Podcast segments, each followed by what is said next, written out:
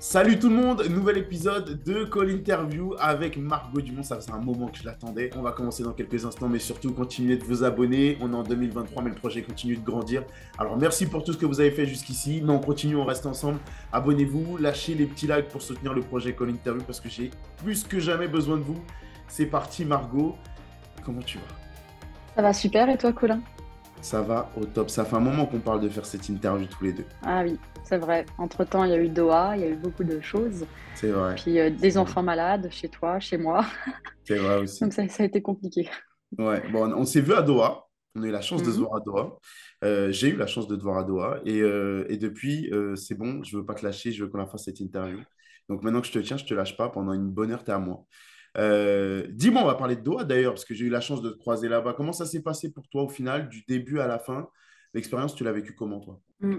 Franchement, c'était une super expérience. C'était euh, extraordinaire. J'avais déjà couvert euh, une Coupe du Monde et, et un Euro.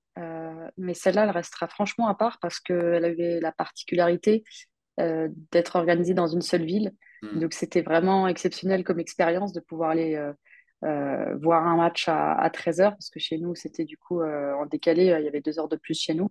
Et puis le soir, d'aller travailler au studio. Donc, en fait, c'était assez étonnant de pouvoir switcher d'un stade à l'autre assez facilement parce qu'il y avait une demi-heure, trois quarts d'heure de route maximum entre les stades et entre nos studios. Donc, c'est vrai que c'était vraiment sympa. Et puis, nous, on avait la chance aussi à Bean d'être dans des locaux exceptionnels, d'être Hmm. tous là-bas. On était une centaine, donc c'était euh, ambiance colonie de vacances euh, qui travaille, mais c'était vraiment sympa, je veux dire, en termes d'ambiance euh, de, de travail, justement. Donc, vraiment une très, très belle expérience personnelle, professionnelle et humaine, évidemment. J'ai pas ta chance, moi. C'était mon premier, la première fois que je couvrais un événement de cette ampleur. Après, j'ai une toute petite carrière pour l'instant dans le monde du journalisme sportif. Je sais pas ta, tes longues dix années d'expérience, madame. Bravo pour ça, d'ailleurs. Presque 11. Mais c'est vrai que euh, je- je- il y avait beaucoup de, de- de controverses autour de, de l'événement avant qu'on parte. J'y allais, j'y allais presque, presque la boule au ventre euh, en me disant dans quoi je vais tomber, à quoi ça va ressembler, l'organisation, la sécurité. Il y avait plein de choses qui tournent autour de ça. En termes de sécurité, je me suis jamais senti euh, menacé comme ça peut parfois arriver en France d'ailleurs.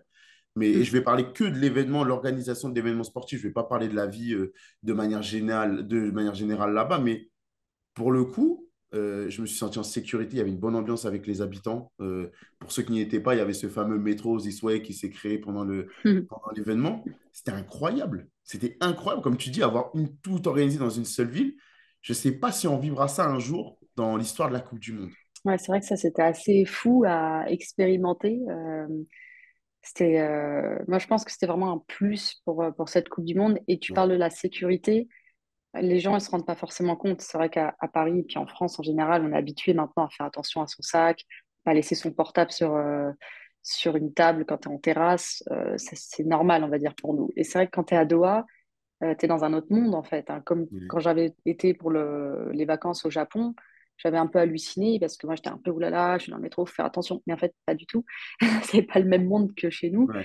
Euh, c'est vrai que là-bas, bon, certes, la répression est sans doute très forte, mais d'un côté, tu as aussi une, euh, une sécurité assez, euh, assez incroyable. Tu peux laisser ton portable à côté de toi dans le métro, sur le, comment, le siège d'à côté. On va pas te le voler, en fait. C'est impensable.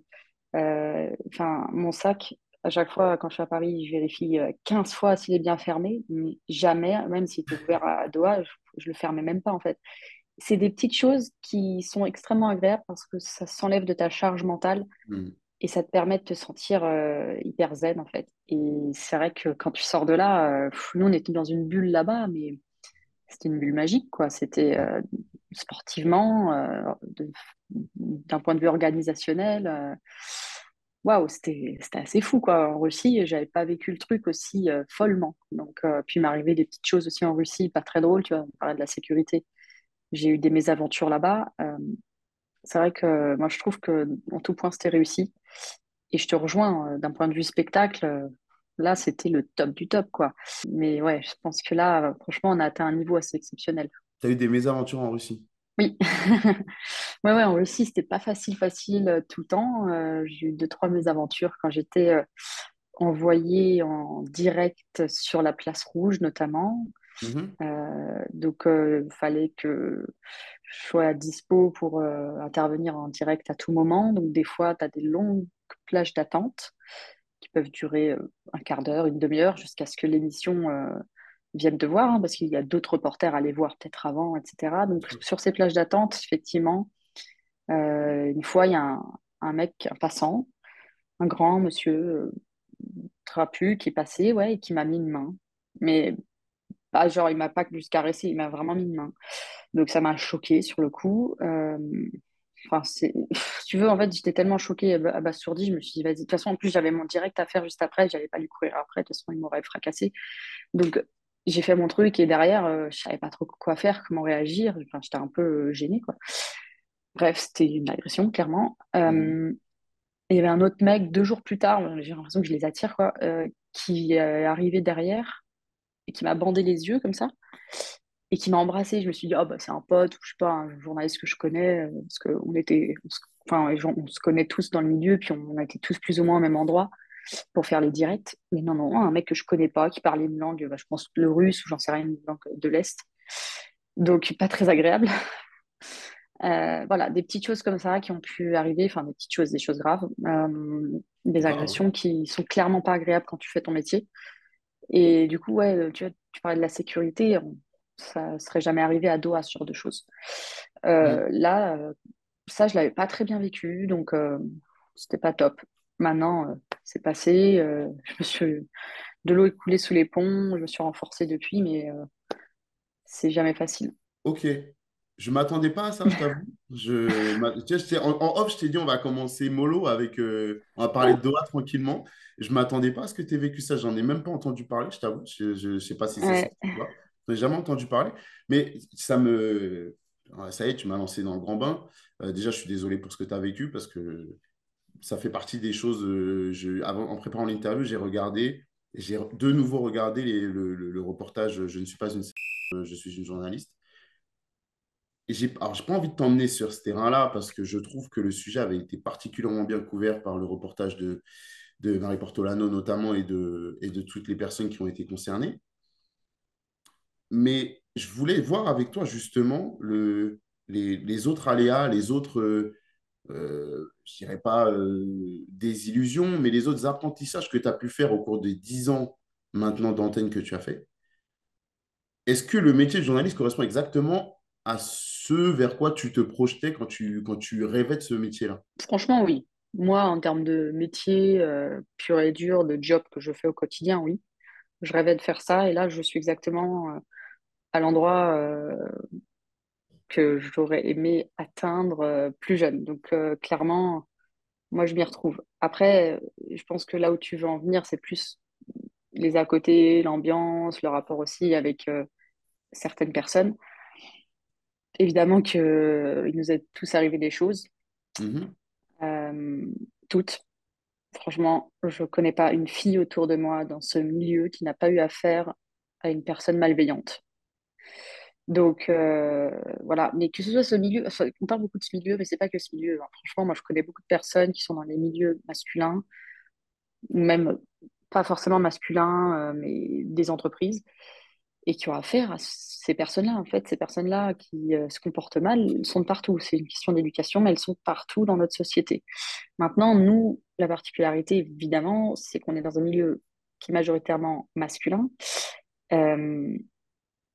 Où certains n'ont peut-être pas une éducation exceptionnelle, certains, et mhm, là je te parle de 2%, hein, mais il ouais, n'empêche qu'ils sont là, les 2%.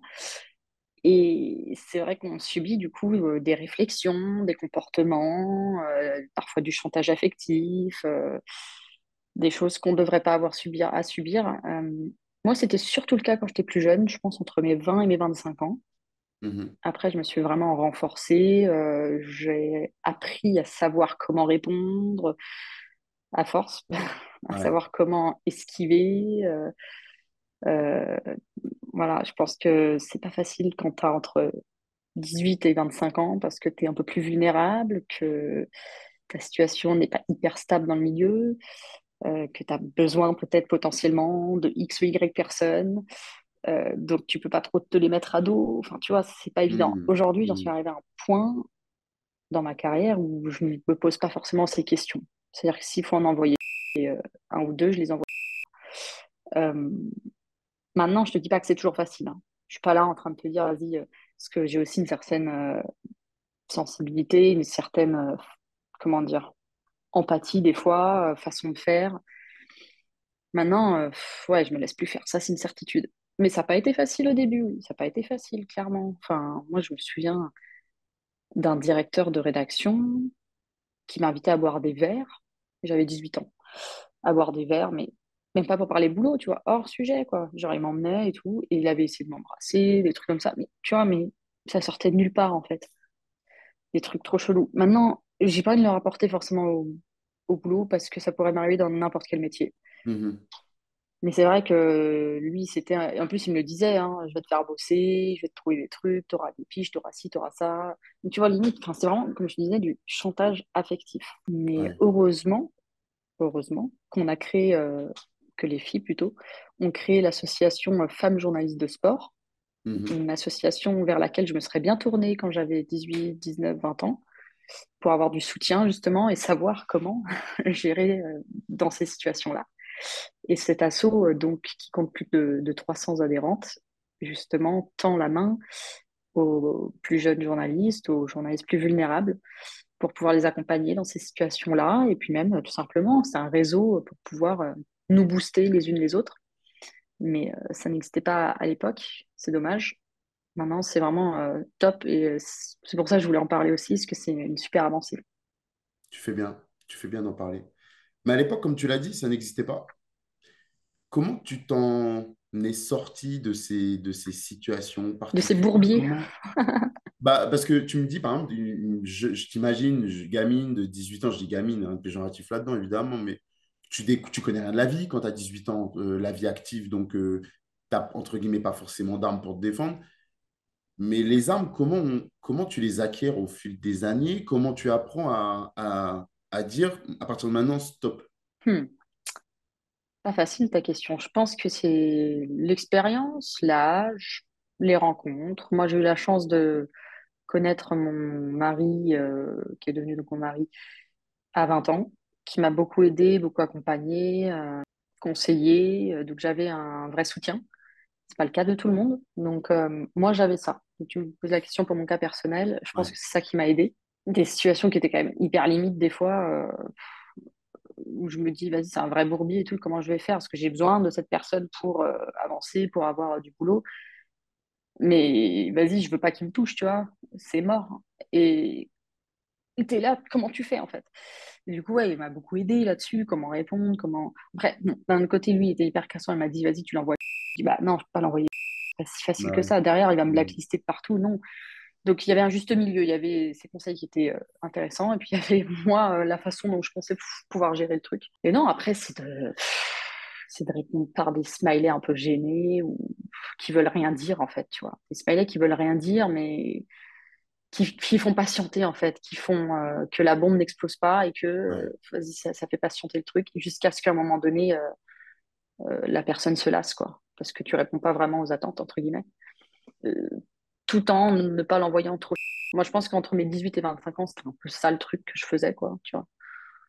Enfin, être, entre guillemets, neutre et, faire en sorte que la personne se désintéresse. C'est pas facile, mais ouais, c'est un peu ça. Et après, bon, moi, j'ai eu la chance aussi, euh, attention, d'avoir, entre guillemets, percé assez tôt, euh, mmh. d'avoir pu être installé, euh, encore une fois, entre guillemets, dans, en CDI dans, à Beansport assez rapidement.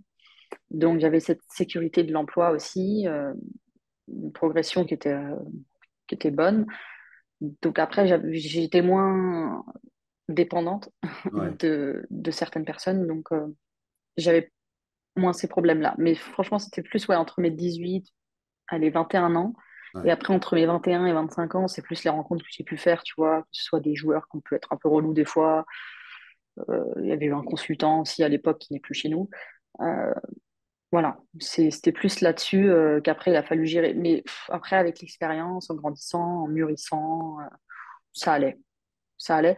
Après, moi, ma petite technique aussi, un peu plus tard, c'était de faire un peu la, la pote, tu vois, pas la, pas la femme, mais de jouer vraiment le garçon manqué, la pote, pour en, gros qu'il se désintéresse de moi. Tu vois, j'en jouais, mais j'exagérais le trait pour euh, qu'ils aillent voir plutôt des, des tu vois, des, des bimbos qui, qui viennent pas me voir moi, quoi.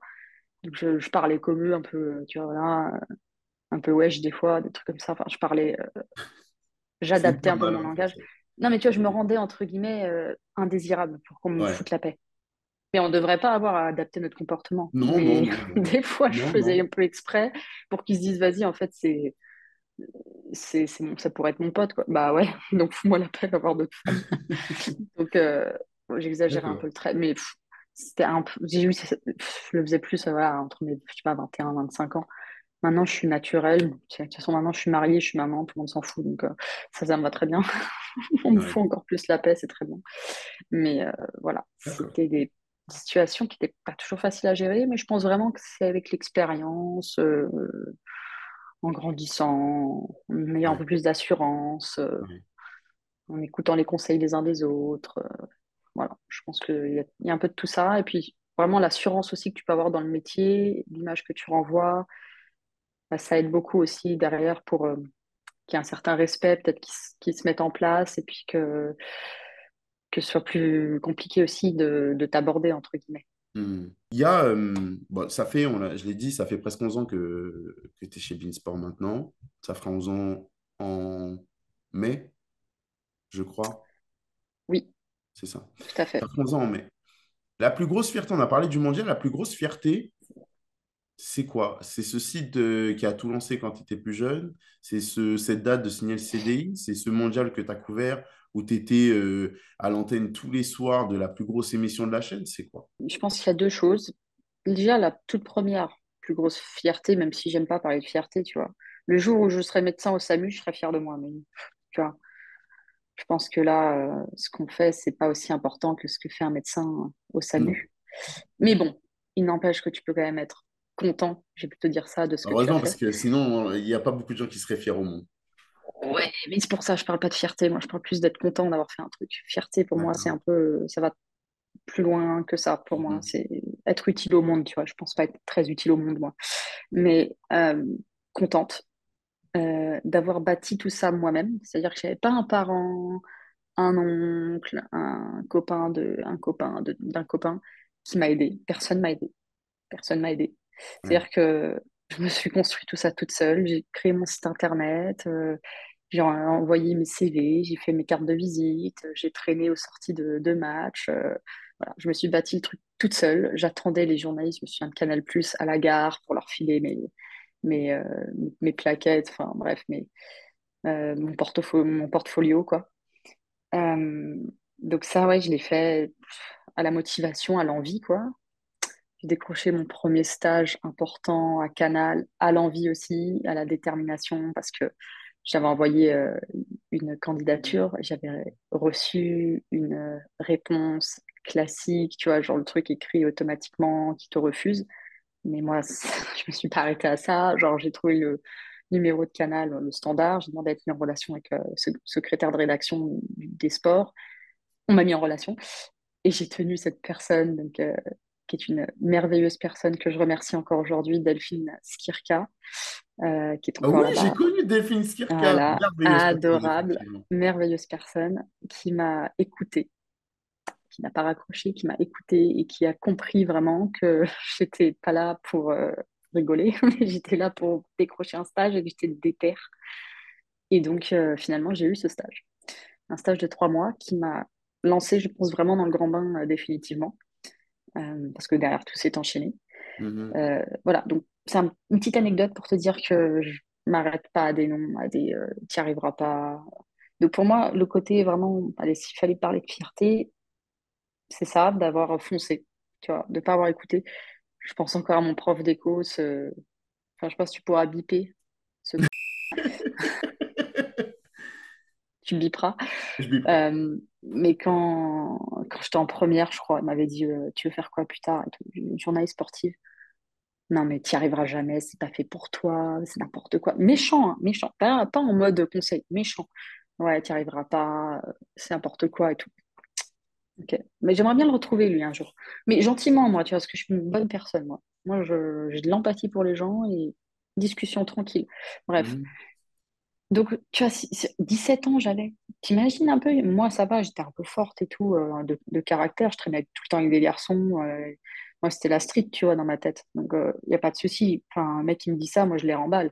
Je lui dis, mais en fait, si, quoi, je vais y arriver.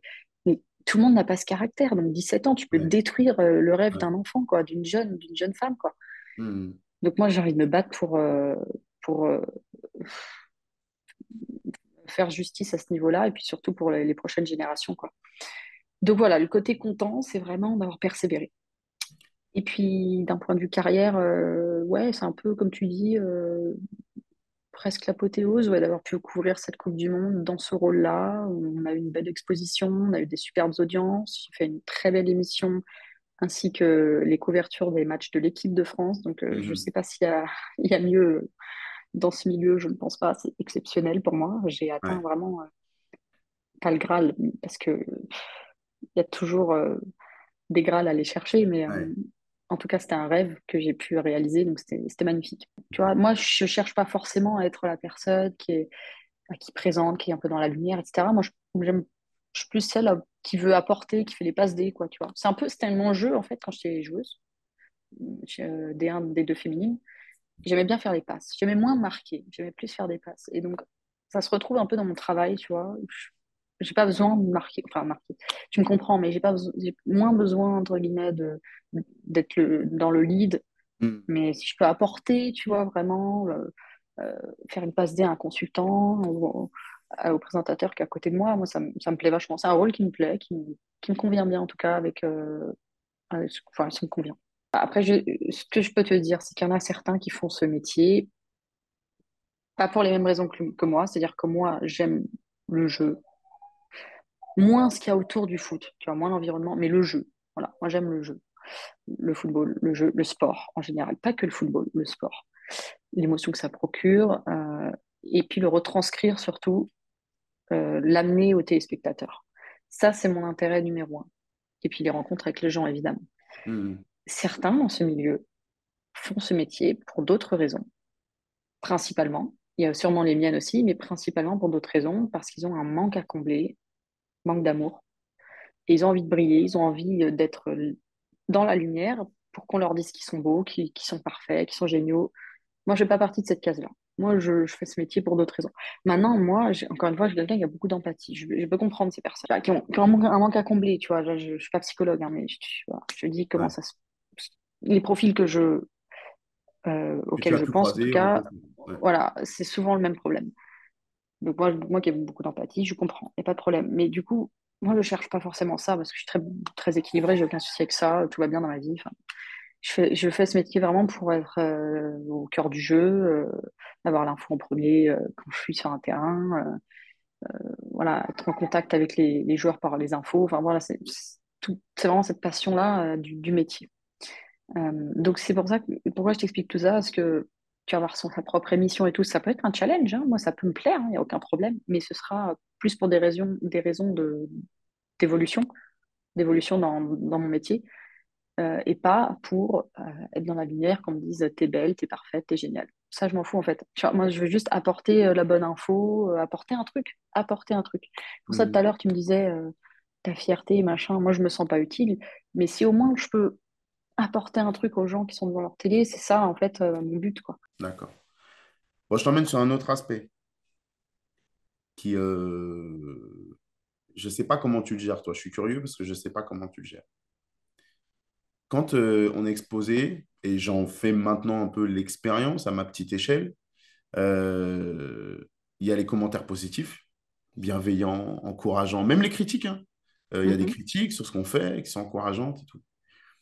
Et puis, tu as au milieu de ça un mec ou une fille en anonyme qui débarque et qui te dit euh,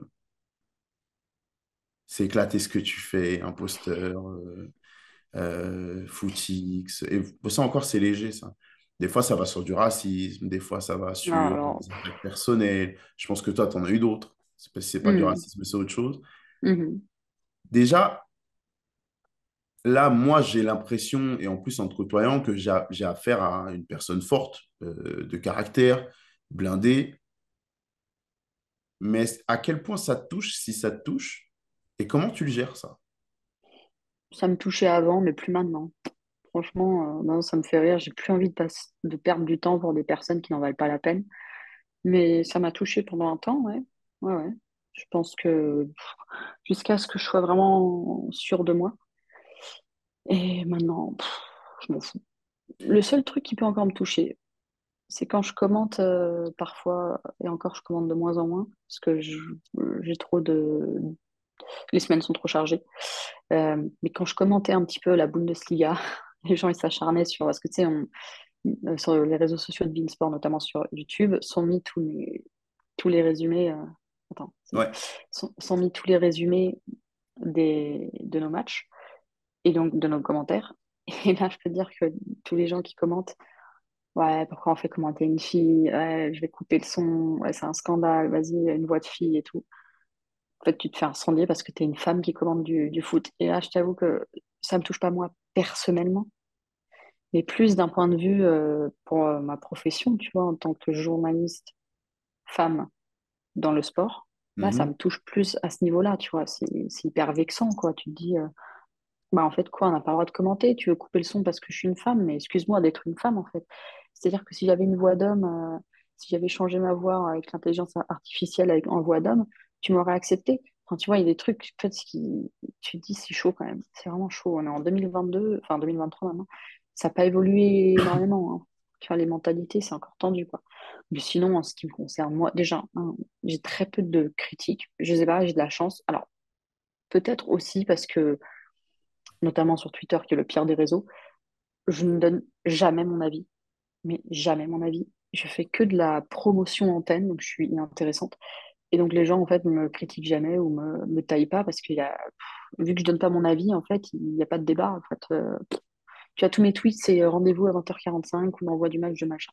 Donc en fait, ça- les gens, ils ont pas, il n'y a pas de quoi t'insulter, quoi. Ouais, ouais. Donc vu que je te donne pas forcément de, de grain à moudre à ces personnes, j'ai pas trop de critiques négatives. Au Mais ce qui est assez dingue, c'est. Ce qui est, ce qui est dingue, tant mieux si tu as trouvé la parade, mais ce qui est dingue, c'est que Twitter, je t'avoue, je ne suis pas très présent. Twitter euh, est quand même le réseau par excellence où tu es censé de le plus donner ton avis. Tu le gères en le donnant le moins. Donc ça, bah non, mais, c'est- ouais, mais ça comment t'en as, comment es arrivé là? Est-ce que tu as eu des... Franchement, j'ai pas de temps à perdre avec Twitter. C'est le café du commerce. Enfin, si j'ai besoin de débattre, je vais débattre avec euh, Arsène Wenger ou Marcel Desailly. Ils vont vraiment m'apporter quelque chose. Tu vois. Ouais, Mais débattre avec euh, User euh, 25 euh, ou, ou Jean-Claude du, du 69, enfin, je préfère, à la limite, pourquoi pas, mais de visu. Parce que ça me dérange pas de débattre avec des supporters quand je sors des stades et tout, avec grand plaisir même, tu vois. Je prends même souvent le temps de m'arrêter. Mais sur un réseau social où tout est interprété, où tu, tu comprends pas tout à fait l'essence des phrases ou du smiley, tu sais pas si c'est du second degré ou pas, ça ni queue ni tête. Tu perds plus ton temps qu'autre chose. Donc euh, j'ai arrêté de le faire. Mais en revanche, avec grand plaisir de visu, tu vois. Franchement, ça me fait grave plaisir, au contraire. hein. d'accord. Et tu vois, quand il y en a un qui m'insulte, vraiment, je lui donne rendez-vous au five pour qu'on discute, pour qu'on fasse un five déjà ensemble, parce que moi je prends beaucoup de plaisir à jouer avec des, des gens que je connais pas, et puis qu'on discute. Et je pense que son avis changera euh, instantanément sur moi, quoi. Je préfère vraiment le contact humain au contact virtuel, qui est souvent euh, complètement biaisé, quoi. Bon, on a parlé tout à l'heure quand je t'ai posé des questions sur euh, comment tu te projetais dans le monde du journalisme plus tard et ce que tu veux aujourd'hui, la comparaison, tu m'as dit, tu es exactement dans ce que tu espérais, ce que tu ambitionnais. Mm. Ouais, c'est clair. Toujours dans cette idée des réseaux sociaux. Moi, je sais que plus jeune, je pensais que. Je sais aussi qu'aujourd'hui, quand je me contente de regarder des réseaux sociaux, je tombe dans le piège de Waouh, ils font ci, ils font ça, ils doivent être blindés, tu vois. Et c'est ça, je trouve que les réseaux sociaux sont un peu euh, Ah, euh, ouais.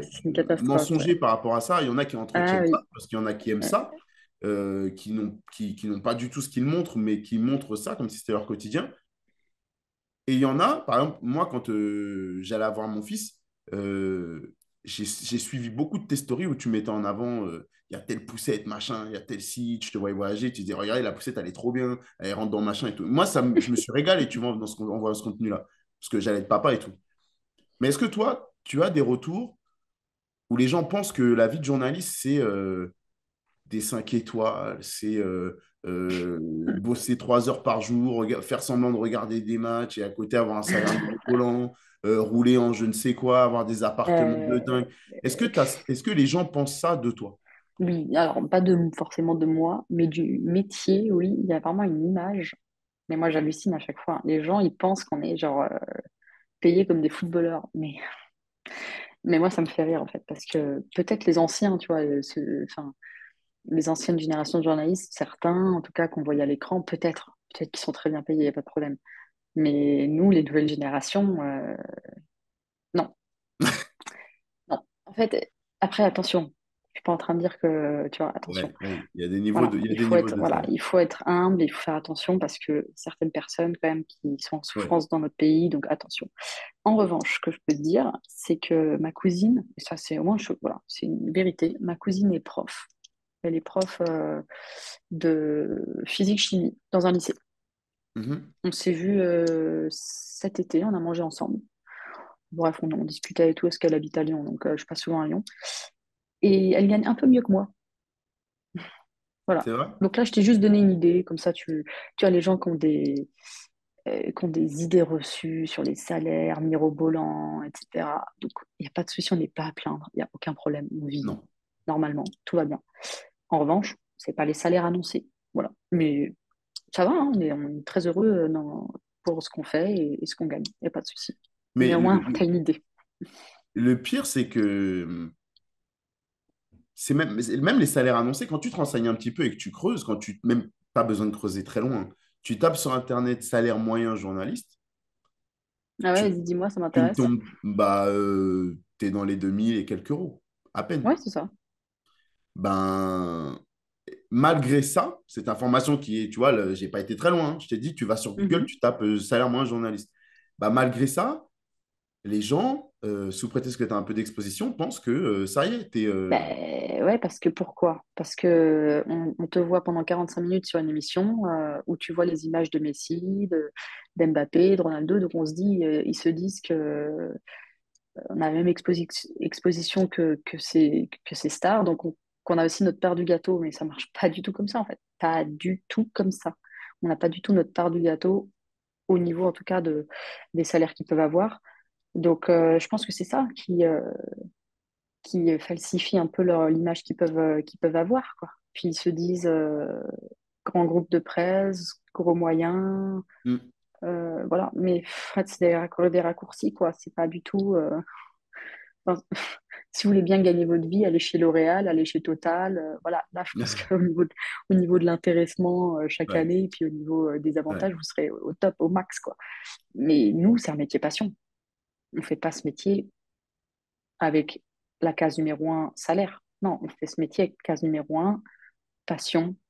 Euh, aller à Niort le lundi soir sous la pluie pour faire de Ligue 2, c'est la case de, voilà. C'est le genre de case qu'on coche. C'est la passion, c'est le, plaisir de faire ce métier. Et après, bon bah, euh, tout ce qu'il y a à côté, bah tant mieux, tu vois. Nous, comme je te dis, on n'est pas à plaindre. Encore une fois, ça va. hein. On est heureux euh, de faire ce qu'on fait. Du moment que tu es heureuse, moi, ça me va. C'est vrai que, mais même moi, j'ai, Mais il y a des idées reçues. ouais. j'en ai surpris, ouais, j'en ai surpris plusieurs à On en a parlé en plus. euh, on a parlé à Doha Oui, on en a parlé à Doha, on en a parlé à Doha. C'est pour ça que je trouve intéressant t'es que, tombé de haut intéressant que les gens entendent, pas de moi, parce que moi, euh, Ouais, euh, moi, je suis pas un média foot, enfin, je suis pas un média foot, pardon. ouais, Je suis pas un média télé, je suis pas tout ça. Donc moi, quand je- dans la rue, j'ai été interpellé en disant, ça y est, t'as percé, euh, qu'est-ce que tu fous ici? Euh, il faut une grosse baraque, euh, ah, tu roules dans ça, euh, tu vois. Mais les mecs, Non, mais euh, avoue que quand on en a parlé, t'as halluciné. quand on en a alors, halluciné, je Non, mais t'avoue, tu pensais pas. je t'avoue que je pensais que l'écart entre euh, médias internet, médias euh, médias télé était bien plus important que ça. Honnêtement, mais je vais pas mentir, j'ai Non, mais pensé que c'est, c'était moi, je trouve que c'est bien qu'on fasse ça et qu'on en parle parce que tous les jeunes qui veulent se lancer. Parce que là, depuis pas longtemps, je me suis mis sur TikTok, qui est une véritable catastrophe. hein, mais bon, c'est intéressant. Et tu vois, tous les jeunes, ils ont plus envie de bosser parce qu'ils peuvent se faire de l'argent facile avec, euh, Oui. je sais pas, le dropshipping ou, euh, ou euh, le resell, des trucs comme ça. Enfin, c'est terrible. hein. Ou le, la crypto-monnaie, machin. Mais ils ont plus envie de bosser, les jeunes, tu vois. Donc, c'est Mhm. bien de mettre aussi, d'avoir cette discussion pour leur dire que si vous faites ce métier, c'est d'abord pour la passion. c'est pas pour avoir des salaires mirobolants, etc. C'est pour la passion. Vous n'aurez pas le salaire de Kylian Mbappé. Vous pourrez vivre correctement, il n'y a pas de souci, mais c'est d'abord parce que vous aimez ça. Vous êtes passionné, vous aimez aller euh, euh, à Niort lundi soir, encore une fois. On sent que le déplacement à Niort, il a piqué quand même. Non, tranquille, moi j'adore ça. Moi j'adore ça, mais je suis pas sûre que tout le monde ait cette passion, cette, euh, ce plaisir, quoi. Dans n'importe quel stade, euh, tu vois, n'importe quelle heure de la journée, faire des croix sur ses week-ends, faire des croix sur ses vacances scolaires, pas, quand tu as des enfants. C'est des choses qu'il faut prendre en compte. Maintenant, moi je pense que c'est important de, de, le dire aussi pour les jeunes, ouais. Mais toi, tu avais cette lucidité-là quand tu as signé dans le monde du journalisme ou pas? Est-ce que toi-même, tu as été surprise par, euh, par le fait que c'était pas si. Mais je parle même pas de ton employeur, je parle de manière mmh. générale, que le, le, monde du journalisme, euh, c'était à ce niveau-là? Mmh, en fait, j'ai jamais trop réfléchi parce que vu que je faisais ça pour, par passion et que j'avais envie de faire ce métier, parce que je kiffais ça, tout simplement, je m'en foutais un petit peu, tu vois. Moi, ils pouvaient me payer à l'époque au lance-pierre, je m'en foutais, j'y allais quand même. Enfin, tu vois, vraiment, j'avais envie, quoi. J'avais cette détermination et cette envie, cette grinta. Donc, je me suis jamais posé la question, tu vois. Euh, franchement, quand je suis arrivée à Bean, euh, j'ai pas négocié, j'ai tu sais, j'avais 21 ans, euh, j'étais refaite et oui, tout. Bien sûr. Même pas regardé, j'ai signé, tu vois. Enfin, après, je suis un peu, peut-être un peu nulle à ce niveau-là, mais j'avais 21 ans. Euh, donc, euh, non, moi, c'est vraiment la passion qui m'a poussée. J'ai pas réfléchi, j'ai pas regardé euh, quels sont nos avantages, est-ce qu'on a un bon niveau de vie et tout. Je m'en foutais, quoi. Moi, je voulais juste euh, bosser dans ce milieu, j'étais trop passionnée, quoi. Mais ouais, après, il faut quand même l'avoir en tête parce qu'avec l'inflation et tout, il faut quand même l'avoir en tête, quoi. D'accord. Depuis tout à l'heure, je te questionne sur les réseaux sociaux. Tu, es, tu fais partie des personnes qui répondent, des personnes qui échangent, qui mettent en avant les compliments et tout.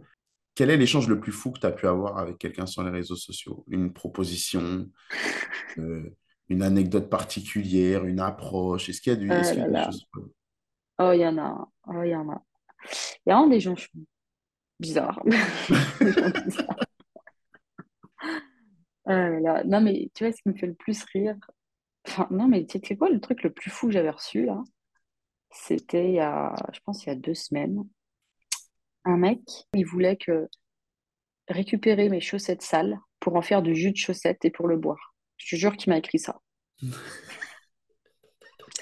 Voilà, on en est là. Euh, Il y a plusieurs mecs, hein, d'ailleurs, c'est pas le seul. hein. Il y a pas mal de mecs qui me demandent euh, de leur envoyer mes chaussettes ou de faire des photos de, de mes pieds, des fétichistes. Euh, D'accord, des trucs très bizarres, tu vois, des trucs très bizarres. D'accord. bon, T'as ce genre d'approche, toi, euh, régulièrement? Ouais. Bah Après, franchement, s'ils me payent 10 000 euros, je leur envoie, il n'y a pas de souci. hein. Il va cher tes pieds. Bon, ma dernière question sur une note un peu plus légère. On va bien finir. Parce que je t'avoue que notre échange, il était intense quand même.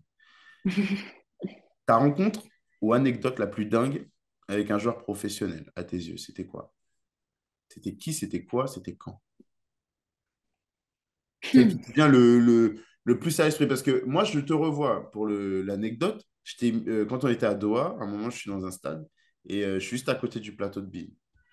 Et c'est là que je t'ai fait, on s'est, on s'est salué. D'ailleurs, tu apparais dans mon, dans mon vlog. Euh, Ah euh, ouais. t'apparais dans mon vlog où tu me dis bonjour de loin. Et je me la pétais, ah, je dis bonjour à Margot Dumont, Ah ouais. dans un stade magnifique d'ailleurs. Et euh, Fais la petite, hein. La petite, ouais, je vais me retrouver en, en tendance Twitter. Et je te, bref, je te fais, je te fais un, un signe et tout, et puis je te regardais bosser, euh, madame très sérieuse. Et je t'ai vu parler à Arsène Wenger. Et j'ai vu tes yeux. euh, euh, Il y avait mille étoiles dedans, quoi. Ouais, une, très grande personne, Alors, je ne sais pas si tu as déjà regardé quelqu'un avec des yeux encore plus brillants que, les- que, que ceux-là, à part ton fils et ton mari. Mais euh, si c'est pas lui, qui c'est? Parce que c'était impressionnant l'admiration qu'il y avait.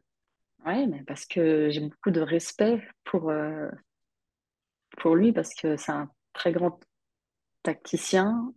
C'est aussi une très bonne personne d'un point de vue humain, Mhm. vraiment une super personne, euh, qui est vraiment adorable, qui pense aux autres, qui, malgré, tu vois, son aura, sa, euh, bah, sa grande personnalité, euh, euh, et ben, en fait, est vraiment, je sais pas, il est super, quoi, tu vois, il, je, je- je- tu vois, j'arrive même pas à le décrire tellement c'est une belle personne, une super rencontre que j'ai pu faire dans, dans ma vie. il m'apporte beaucoup d'un point de vue professionnel. Il est hyper intéressant quand tu parles football avec lui, tu bois ses paroles en fait. Tu vois, es là, c'est du petit lait, quoi, c'est exceptionnel. Hum, donc ouais, c'est une belle rencontre, ça c'est une certitude. Mhm. Après, tu vois, Marcel aussi, Marcel de Sailly, que je regardais quand j'avais 8 ans à la Coupe du Monde. J'étais devant ma télé, euh, Marcel de Sailly. Et en fait, maintenant, euh, donc on travaille ensemble. Et je pensais pas du tout qu'il était aussi euh, sympa, accessible, drôle. Il est génial aussi. Il est génial. Donc, tu vois, en fait, c'est. Enfin, j'ai de la chance. J'ai de la chance de côtoyer ces personnes qui m'apportent beaucoup humainement, professionnellement. Ce sont des personnes qui sont très attentionnées. Et ça, j'apprécie beaucoup. Tu vois, ils pensent pas qu'à voilà, eux, leur image. voilà. Ils sont vraiment attentionnés. Donc, ça, c'est très agréable. Et c'est des personnes qui travaillent aussi, tu vois. Et, et aussi, il y a un autre truc, c'est qu'ils savent apprécier ton travail. Tu vois, je sais pas comment te dire, mais enfin, j'ai quand même, enfin, je trouvais ça extraordinaire, moi, qu'Arsène Wenger euh, vienne me voir plusieurs fois, ou même Marcel, pour me dire que ce que je faisais, euh, il trouvait ça très bien, que, euh, que c'était agréable de parler football avec moi, que, enfin, bref, je vais passer parce que on va dire encore que je me la raconte.